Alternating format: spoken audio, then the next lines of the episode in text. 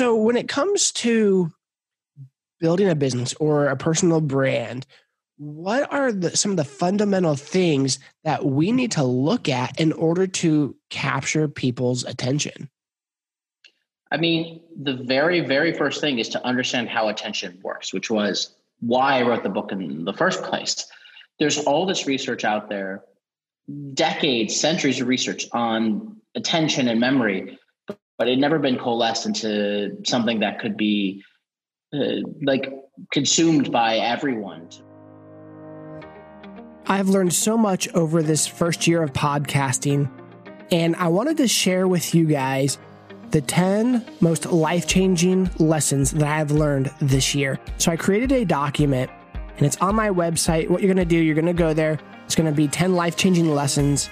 Click on that button. It'll ask for your email address so I can email it to you.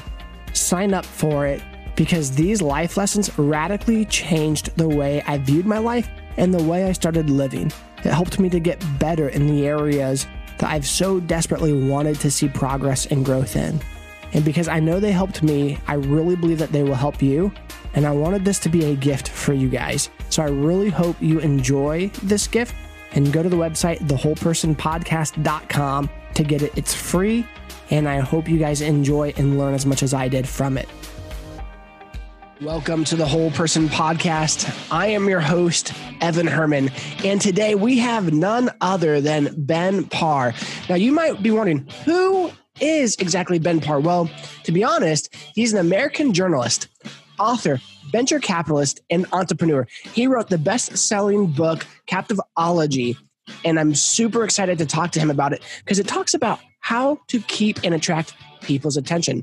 Not only that, but I was actually reading in his bio over here, and he created a group, a campaign to protest the launch of Facebook newsfeed features so that you and I could have more privacy and protection through social media. So, welcome to the show, Ben Parr. Well, thank you for thank you for having me. Well, we're going to have to talk about the the Students Against Facebook newsfeed protest. That's its own story. Yeah, tell me real quick. Oh goodness. I was a junior at Northwestern, um, where I went to college, and they launched this new product called the Newsfeed. You may have heard of it. Mm-hmm. And, and when they first launched it, it showed all the people who broke up, who got together. I didn't like it. A bunch of friends didn't like it. I'm like, I'm gonna make a group about it. And then I told a couple internet friends about the group. I called it Students Against Facebook Newsfeed. I left because I was training to be a resident assistant uh, at that time. And then at noon, I got a call from my friends like, Ben, Ben, have you looked at Facebook? I'm like, no. And it's like, I looked and there was 10,000 people in the group. The newsfeed had promoted it. And by the end of the day, 100,000 people had joined. And at this time, this was, there were seven and a half million people on Facebook. By the end of that week, there was 750,000 people in my Facebook group. And I was getting messages every day. I got two proposals, some other ridiculous stuff. Um, eventually, Facebook made changes to improve the privacy, which was the only goal not to shut it down, to shut down newsfeed, but to get privacy. Mm-hmm. And then, um, yeah, next the next week, I actually got an email from Mark himself, and you know, we had a chat afterwards about Facebook, how to improve it. It was very nice and very kind of him um, about the future of Facebook and how to like improve it. And so, ever since then, I've had a relationship with Facebook. And when I became the editor at Mashable, my very first assignment was to go to Facebook's new offices. And that's when I met uh, Mark in person. I think he just laughed a little bit when he met me. He's like, ah, you've joined the other side. So full circle. That's funny. Well, that's a really, that's a really, really cool story. It, you know, I mean, you got his attention, you know? So yes, uh, that worked. I did. well, Ben, you know, as an entrepreneur, one of the things that I feel like I often struggle with, whether it's through the podcast or in my own business, is being able to captivate people, to get their attention. And when, you know, I first met you and heard about the book, I was like, yeah, I got to talk to this guy. You know, so when it comes to building a business or a personal brand, what are the, some of the fundamental things that we need to look at in order to capture people's attention? I mean, the very, very first thing is to understand how attention works, which was why I wrote the book in the first place. there's all this research out there, decades, centuries of research on attention and memory, but it never been coalesced into something that could be uh, like consumed by everyone to really understand. And so, as an example, most people think of attention as an on-off switch. You're paying attention, you're not paying attention. When really it's a progression. And in the book, I call it the three stages of attention or the bonfire of attention. And I talk about like how when you build a bonfire, you don't start with a giant bonfire. You start with you know, ignition, a spark, and then you put on kindling and you build up the fire until you can build a bonfire that burns on its own for the entire night. And attention works the same way, where you have immediate attention, which captures your attention, immediate interest. Like you hear a sound of a gunshot, you hear something like that. It's automatic. It's the defense mechanism. You need to have it.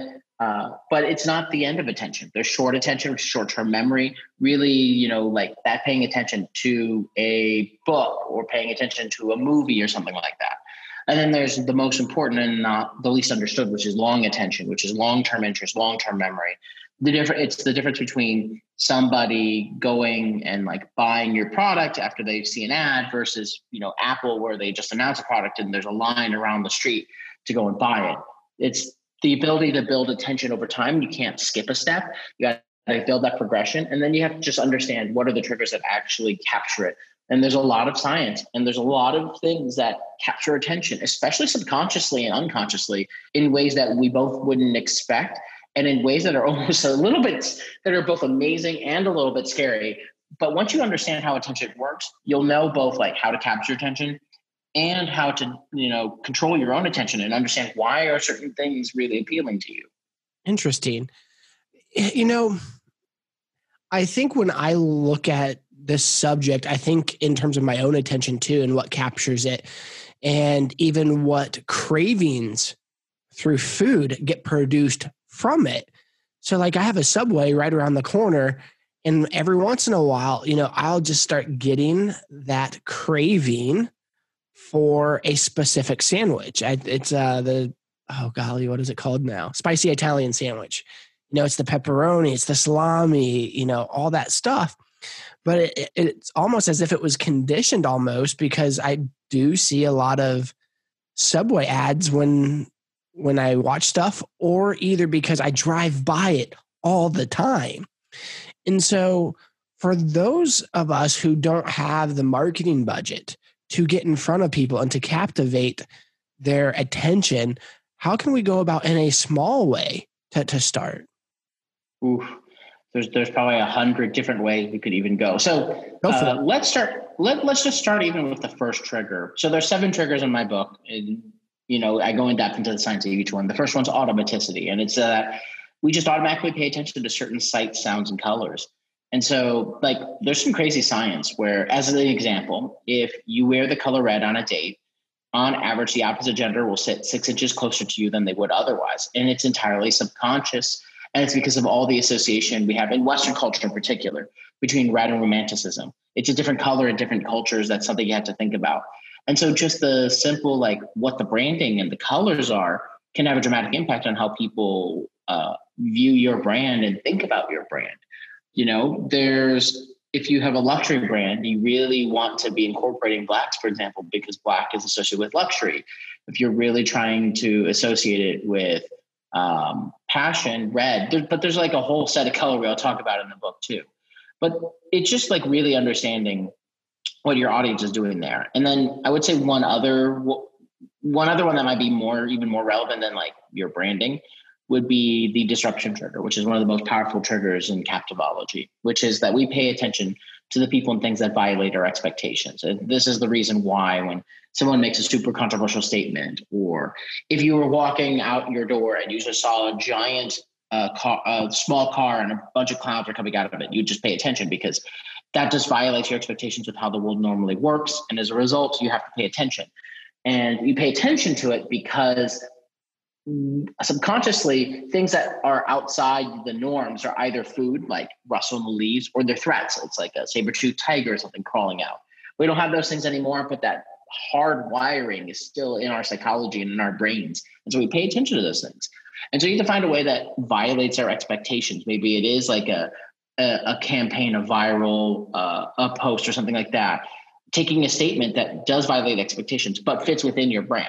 So, you know, for example, if mm, I, I, you know what, you use the subway example, so I'll use an example let's, from let's the just, books. Let's just do this. Let's use real estate because that's what I'm in. Mm-hmm. So, oh, yeah. Go ahead. No, so like, um, the thing about like like let me I'm gonna I have to do both examples. So like I, I, have to do the Quiznos examples because it gives us a very clear one, and then we're going to talk real estate because I would be super. got to dive deep. So Quiznos went bankrupt. You know, you don't talk about them. We talk about Subway, right? But in the early days, they were trying to do these ads where they would have like these weird, freaky looking monster things, like dancing around food to talk about it. Did it capture attention? Yes. Did it drive sales? No, because it didn't fit with the brand. You don't want to have like ugly monster things promoting food. You need to have things that promote like the tastiness of food, of that sort of thing. And so violating expectations would work in that case, but it works when it's you know synergistic or whatever word you want to use with your brand. I mean, for a, you know, in real estate, I think that entirely depends on which area, right? Because I'm thinking I just moved, for example, into like a new building, and I'm like thinking about like how did they go and capture my attention? And I think the answer is probably actually there's like is all the little things in addition to like the big things. So like every building is gen like comparable buildings are generally the same, you know, and there's like things like location and that. But there's always like little touches, like little decorations, little things like that, that in the eye of your periphery that you notice that capture your attention, you know, uh, more profoundly. And it's because maybe it's just something that's little, like an extra hanging plant, or it's just some little cool thing that makes you remember them a little bit more, even though it's such a like it's not gonna it shouldn't have any impact on your decision because you're not gonna like care about it much. But it makes you think, oh, they must care about the little details, or I remember them because of that. That's like just like a little something like what's going to be the memorability? You're a real estate agent, for example. What's a little thing that's going to help them remember you compared to like all the others they may speak with? You know, the people don't have that much room in their short-term memory. You have to have like what's a one thing you really want them to go and take away, or just like the one thing you want them to go and remember about you. So they're like, oh yeah, the guy, the gal who had the blank, right? Even like having something simple like that is going to help them remember you and like then remember the rest of the conversation they had with you. Makes sense. So in terms of once you capture someone's short term attention, how do you you know you said you created the spark now the kindling. Because i'm thinking in terms of real estate or podcast something you know in a small business capacity how do i move the ball forward to keep the people wanting to come back? So oh, there's a bunch of different ways here so let, us talk about some of the middle triggers in the book so one we were kind of talking a little bit about which is the reward trigger. And so the reward trigger is the fact that we really pay attention to things that provide us with intrinsic and extrinsic rewards. Again, hardwiring, but it provides for longer term interest and loyalty. This is like, you know, there's some simple things like miles programs, airlines, point systems, things like that. But rewards come in all sorts of shapes, flavors, and sizes. And so, you know, in general, you need to be offering both in order to capture long-term retention. You know, in real estate, as like a specific as an example, you need to offer some extrinsic rewards. That's probably something like like a discount, money, like you know, you see every apartment building do some kind of thing like a like a month free or something. That's the extrinsic reward. You're going to get some money. You're going to get some savings, right? But that's not enough. But you do need to have something then there's the like intrinsic reward the feeling of like self-worth or satisfaction it's an internal feeling that you're trying to give so like in the job market for example you need to offer you know the right pay or salary or bonus but you also need to offer those intrinsic rewards like you know rewarding work or that kind of like unique benefit that really captures their like that makes them feel better like one that we do at Octane AI, the company i co-founded that's backed by general catalyst is we do something called paid paid vacation, which is really popular at our company. where like there's an extrinsic reward, which is like you get a thousand dollars if you take a week vacation or more. And we're trying to encourage people to take vacations. We think people perform better when they actually take their vacations. But there's like an intrinsic reward of, you know, we really care about people's mental health and wellness. And we really want them to be super refreshed. And we really encourage people to take vacations.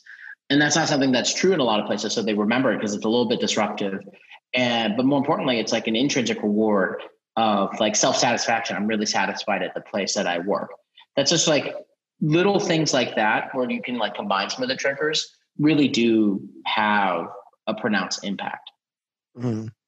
And so, in terms of small business, maybe not just even clients, but maybe like a referral program that rewards people for re- referrals, basically. Yes, but to use the trigger properly as an example, it shouldn't be just money. Here's a thousand dollars per. Right. You could do something like a special access, something like, you know, we're gonna like, I'm gonna, we're having, you know, thank you for being one of our like, you know, top referral referrers or something like that. We're having a special dinner just for, just for you all for the top eight or something like that. And so like, it's an intrinsic kind of thing where it's like, you know, community reward, uh, something that goes beyond money that makes them feel like, oh, if this person cares, I get to like have that like feeling of being um, rewarded for the like work that I'm doing intrinsically. And there's just a lot of interesting ways in which to go and do it, but you have to always hit the extrinsic and the intrinsic reward for maximum effect. One or the other is often not is is only going to get you so far. You want to have like both in order to reach the maximum. There's just creativity here is really really helpful. You're like uh, doing a referral program or something like that, just like some kind of like creative thing that especially someone would never pay for for themselves, right? So like this is where you like see where like people have like a small sales team. It's not just about the money, but like people might not buy themselves an AirPod or or flamethrower if you want to have a like a crazy one, like an Elon Musk flamethrower, but they kind of want it. And so if you're like, this is a thing that you would never have bought for yourself, but because you perform so well or because like you joined this program, this is what I'm getting you. That's going to have an impact on them. Mm-hmm. Yeah, that makes sense. What is what is the framing trigger? So the framing trigger, and this has been especially, uh, I think, pronounced in terms of its impact over the last like five, six years, is the fact that we pay attention to things that fall within our frame of reference and tend to ignore things that fall outside of it. And like the classic, like most clear cut examples, politics. And so your politics really determine what you pay attention to, what you agree with, and what you don't. Like, regardless of logic in a lot of cases, right?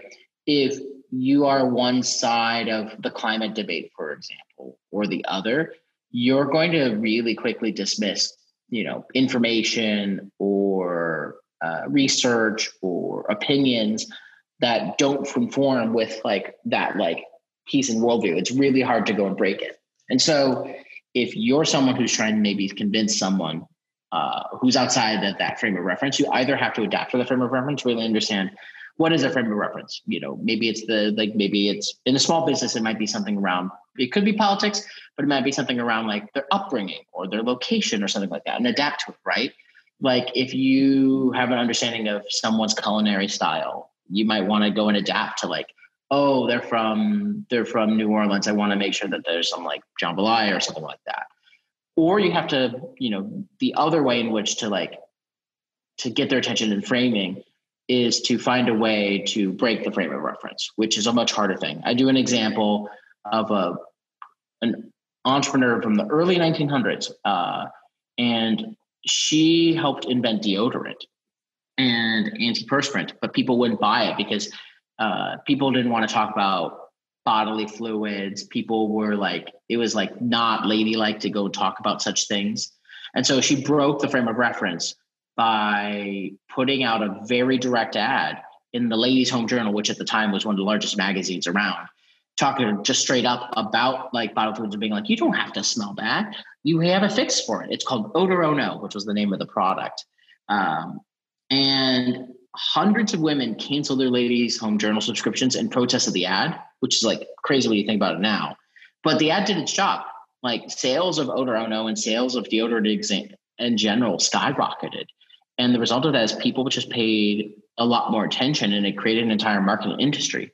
It's especially helpful when you're trying to build an entire like industry, get people to like adopt something that maybe is on the early end of a trend. You want to find a way to like break their expectations, break the frame of reference. Um, and sometimes it just means like a, a, a direct way like that.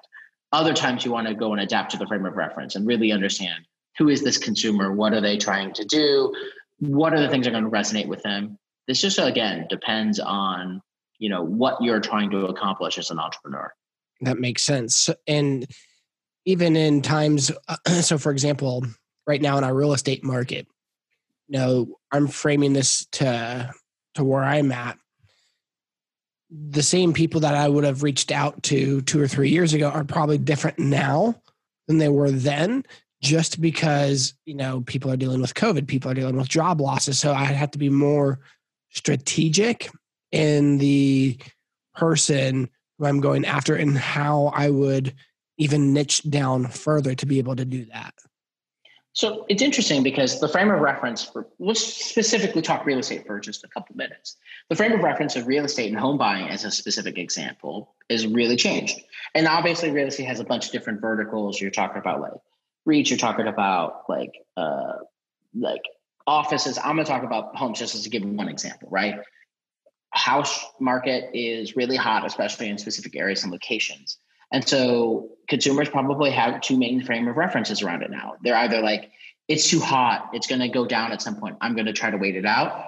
Or the frame of reference is, it's hot, it's not going to be slowing down anytime soon. If I want to get this house, I need to go and do it now. And I need to, like, you know, the frame of references come to the point where people can go and look very quickly at a house and know that they need to make an offer that day because there's probably eight to 10 other offers. I've seen this happen over and over again. I'm in LA right now, and it's just happening all across here. It's happening all across Miami, Austin, a lot of cities where people have moved over in the last year. Um, and so, with that frame of reference, you know, you have to go and adapt. Like advantageous, and I think, in, to some people in real estate, have to be like, look, like time pressure will work better in that case because they know in their frame of reference that there is a time pressure versus being like, you know, wait, if you even told someone was like, you know, you have a couple weeks to go and decide, they're going to think, oh, this is not something that's people are really wanting. There must be something wrong. You've like, that's not positive, the frame of reference, even though I would love to have more time to go and consider, and maybe that that's the reality. Uh, you can't go and say that and expect a deal to close properly because of the frame of reference. That makes sense. So once we've captured people's attention and we've been able to build a little bit more about it. Then it's you know how do we get them to come back? How do, how do we get them to refer us? How do we get them to to want to continue to talk about our product? Right. And so there's a couple triggers here too. We already talked about like i think we talked a lot about reward.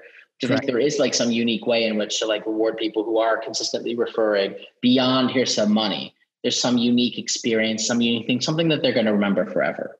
But in the end, the final trigger is always the strongest, which is um, so it's called the acknowledgement trigger. And it's the fact that we pay attention to the people and things that pay attention to us and provide us with understanding and empathy and recognition. And so this is just, again, very fundamental to human nature, where we are always looking for our tribe and we're looking for uh, people who really, and companies and things that acknowledge us and understand us. And this is where, like, for example, you can feel a super strong relationship to a specific celebrity, even though you've probably never met that celebrity before. You just talk to like a Taylor Swift fan or a Dua Lipa fan. Like, there is some intense loyalty, despite the fact that in the parasocial relationship, she does not, neither of them know who you are and like probably never will know. But you feel like you know them maybe even better than your family. And this is just true for a lot of people. And so you want to be able to build this like uh, acknowledgement. And so in in the like small business setting, you know, a lot of it's going to really be that one-on-one. Like you can like there's two types. There's the one-on-one, there's the parasocial. Parasocial means like one to many. I'm a celebrity. I have a large relationship with thousands of fans, even though they don't know me. That's a parasocial relationship versus the one to one, we know each other, we're talking, we're having those conversations. And so, you know, investing in those relationships, which might just mean like getting that coffee in person now that COVID is like people are getting vaccines and things like that. That's like something that I'm investing a lot of time in over the next three to six months. Um, and like providing like that like acknowledgement and empathy. There's and there's just like lots of ways to go and do it, both like in one on one, but also at scale. You're trying to acknowledge customers. I'll give you like an old example, which is Gary Vaynerchuk, a friend. You know, he uh, would have like he did one of his famous Twitter things, and someone asked for some eggs, and so he bought a bunch of eggs, and he had it all delivered to his house that day, and he like the guy posted photos of it, and so like by showing he didn't give eggs to everybody, but he showed by doing it for one person that he would be willing to do it for everybody. He showed acknowledgement to his audience, which kind of amplified things. And it was also disruptive because no one expects to get a giant order of eggs from a celebrity of any kind. And so that disrupted people's expectations. And that was like a double whammy of like showing they cared and violating expectations, perfect like masterclass in building positive attention. That makes a lot of sense. And so by doing that, so live in such a way is what you're saying to that people who are somewhat paying attention to you feel like they can get to know you through either one-on-one relationship networking which is in probably a smaller entrepreneurial role but say for podcasting do it in such a way that those that are listening feel and believe which would be authentic that you care about them and that you want to connect with them am i understanding you correctly yeah there's probably a bunch of random, like interesting ways. Like this is where you get really creative, right? Because you could be acknowledging some, just even simply acknowledging a member of an audience in a podcast in some section of a podcast. It could be like there's a special reader edition of the podcast. There could be like answering someone's question, you know, from the audience and in the podcast. So like little things like that add up and people recognize it and they don't have to actually be the one the subject of it to know that the audience is getting acknowledged and the audience cares in the realm of like say like more local like your local real estate agents you know people talk so you give like a sim like a unique gift to somebody because they were super loyal or that you know uh they you helped them you helped them close a house and you gave them like a special gift and it was unique. Does not just like here's like a champagne, but it could be like you. This is where again where you get creative. Maybe you know something about them where they would really like. They're going to talk about that. They're going to remember you long after, and they're going to be much more likely to refer because that end point is, oh, they got me this amazing gift. Maybe it cost you fifty bucks, but or like, but it's to be worth many thousands to you by doing it. It's like that little extra, like again, that little extra touch, that little extra detail that can elevate some like how a person thinks about you and people talk to other people and that compounds over time. That makes a lot of sense. So what questions have I not asked you that I probably should have by now with the subject? Well, so there's a there's a couple others. So just like on the trigger side. Uh, okay, one other trigger I do want to talk about, which is uh, so the reputation trigger. And this is the fact that we pay attention to people who we consider reputable. So there's kind of a couple different areas where this really amplifies. So there are three types of reputable sources of information, and we tend to pay overt amounts of attention to it. The uh, first one is authority figures, and we pay attention to them because they have power over us. It's the uh, least acknowledgement related of the of these reputation like figures. The second one is the crowd, and that one's really powerful, especially if you're in a business where like like your restaurant, you know the power of this because Yelp reviews, Google reviews, they can make or break you. Having that little investing a little bit extra to like get that extra half a star can make a dramatic difference. Like there was like studies that showed that like an extra half a star would increase, you know, your foot traffic by some ridiculous percent. And getting that is just like those little, again, those little extra touches is like even sometimes just asking for the review from like, you know, someone had a positive experience. You know, the, those little things really do add up over time and really add up to a lot of business over time. And then the last one is the most powerful, which is experts, and people just listen and trust to experts if you know another major podcaster recommends your podcast, you're going to have a giant piece of traffic because they're an expert and people listen to that person and listen to that person's opinions. If, you know, if a restaurant critic gives like a specific, like positive recommendation, you're going to get a, a lot more business. And some of these things you may not be able to control, but a bunch you can control because an example, you're doing an advertising campaign rather than you, the CEO, going on like camera and talking about a thing, CEOs are actually among the least trusted uh, of figures on behalf of a company, according to Edelman Trust Survey.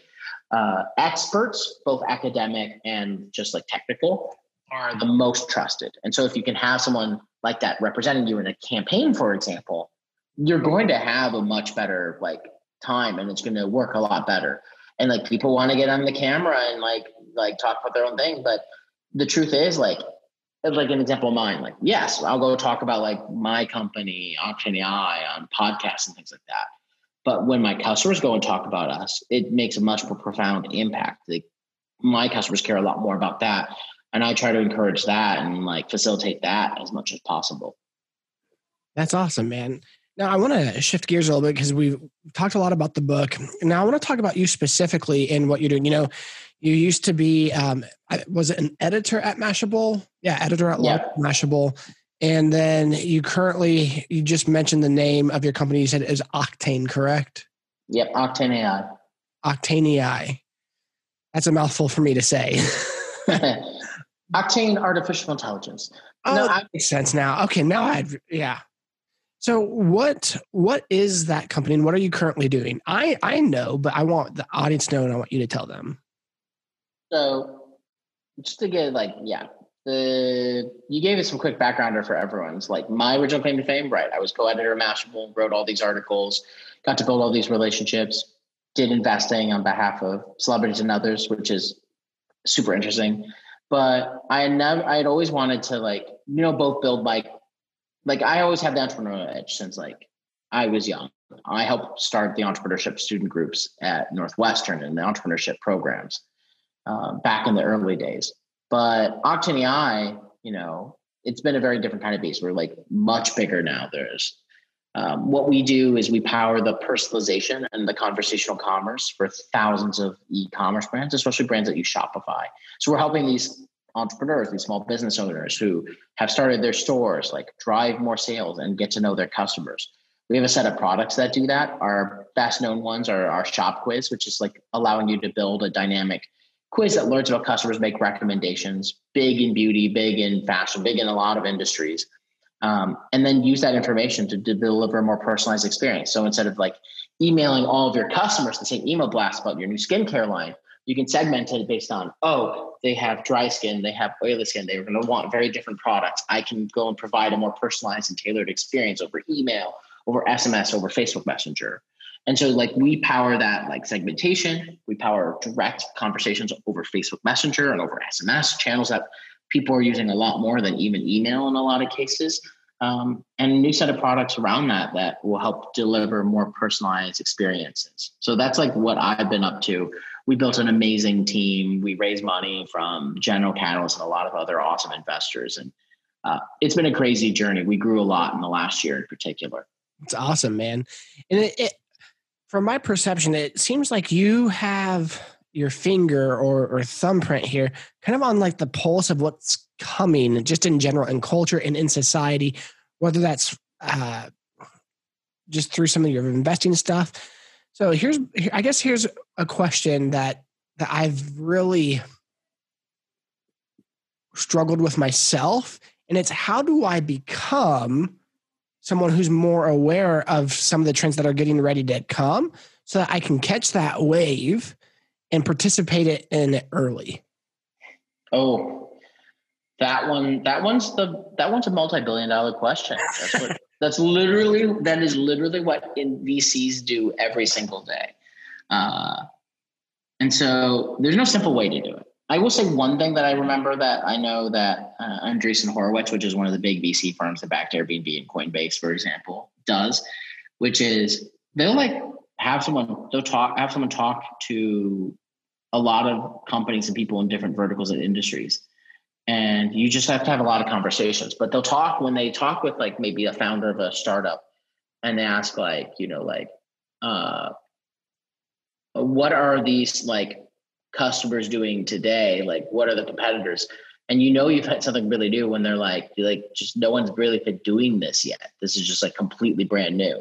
Then you start to know like okay this is like so cutting edge that really it hasn't truly been done yet and so you have to go and uh, dive deeper. But really, it's a lot of conversations with a lot of people. I would say like you can't start from like I'm going to go and look into every vertical in every industry. There's just going to be certain topics you're more interested in or not.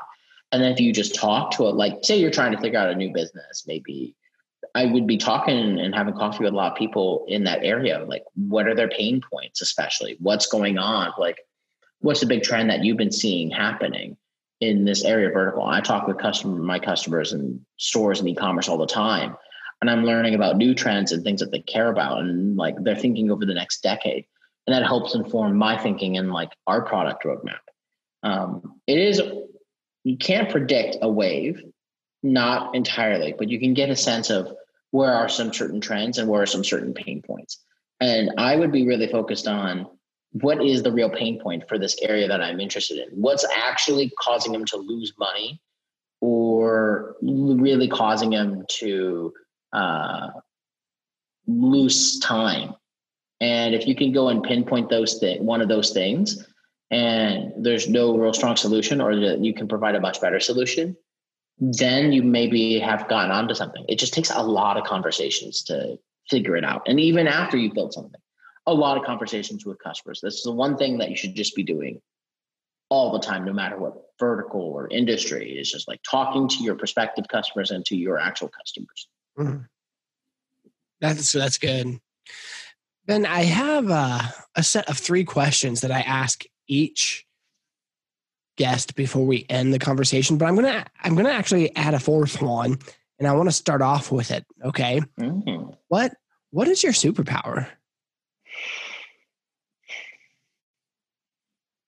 I have several, but the one that first came to mind, which I haven't really been able to use in the last year, but uh, that's all right because we've been building a company, uh, is you can throw me into a room of complete strangers and I can learn, I I can become like, work that room, become friends with a bunch of people. It's been very helpful for speaking or things like that. I think just again, I learn a lot by just having conversations with people. I like formulate my like theses by having conversations with a lot of people.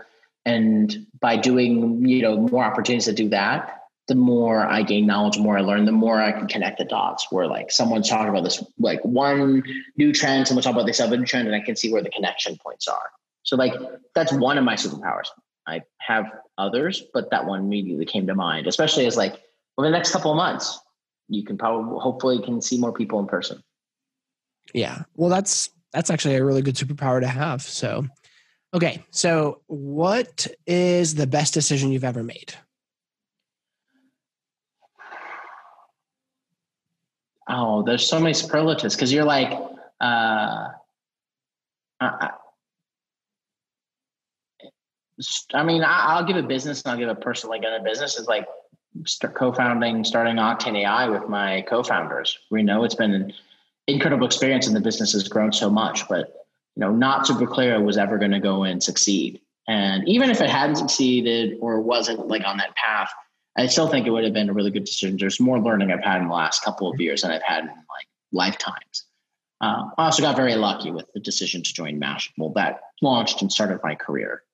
And then like on the personal, you know, I, you know, choosing the right partner, having someone who's very supportive and understands you. That's just like that. That's like an easy answer, I guess, but I think a really important answer. Yeah, no, I I think choosing the right partner is huge to to success. In terms of negative self talk, what do you currently struggle with? So I, it's interesting because I have this conversation with my with with my girlfriend, where I tend to oh, like I, I tend to say be too confident in like my assumptions about things and like they may not be based on enough information to be super confident about that. It's the kind of like the opposite of what you're asking, but it's an issue that I personally have that I try to think about and try to be like cognizant of like, do I actually have enough information to be this confident about my opinion? What's my opinion level? I'm still not great at it, but I've been trying to get better. There's certain areas where like I know I know my stuff inside and out, technology, e-commerce, other areas. But I need and of course like the psychology of attention. But there's other areas where maybe I haven't done that kind of research and that level of depth. And so myself giving a very like strong opinion, uh, I should like like take more thought in it, or at least give some context of like, you know, based on what I've learned so far. And, you know, I still have a lot more research to do. This is like the trend that I'm starting to see, you know, that's like a thing I think about. I think also, you know, sometimes I've actually been told like, you know, sometimes I'm not as good at taking a compliment as I, as I should be, but I think, look, you know, like we all have like different kind like levels of doubt and everyone has like a different kind of thing. Mine can be like overconfidence. Others can be, you know, like just finding like a little way to like prick. But I just try to like celebrate, like I made an achievement here, did some kind of thing. It's just really good in and of itself. And I can go and like debrief on it later and try to figure out like what could be better or what could be a thing. But like it happened, an event happened, uh, um, funding round happened, or whatever happened, you know? like that's much better than whatever the alternative was. And so did really well. And you just got to enjoy that moment before you go into, okay, now how can we do that better? What's the plan for the next step? That makes sense. All right, last one. This is probably my favorite one. What brings you peace?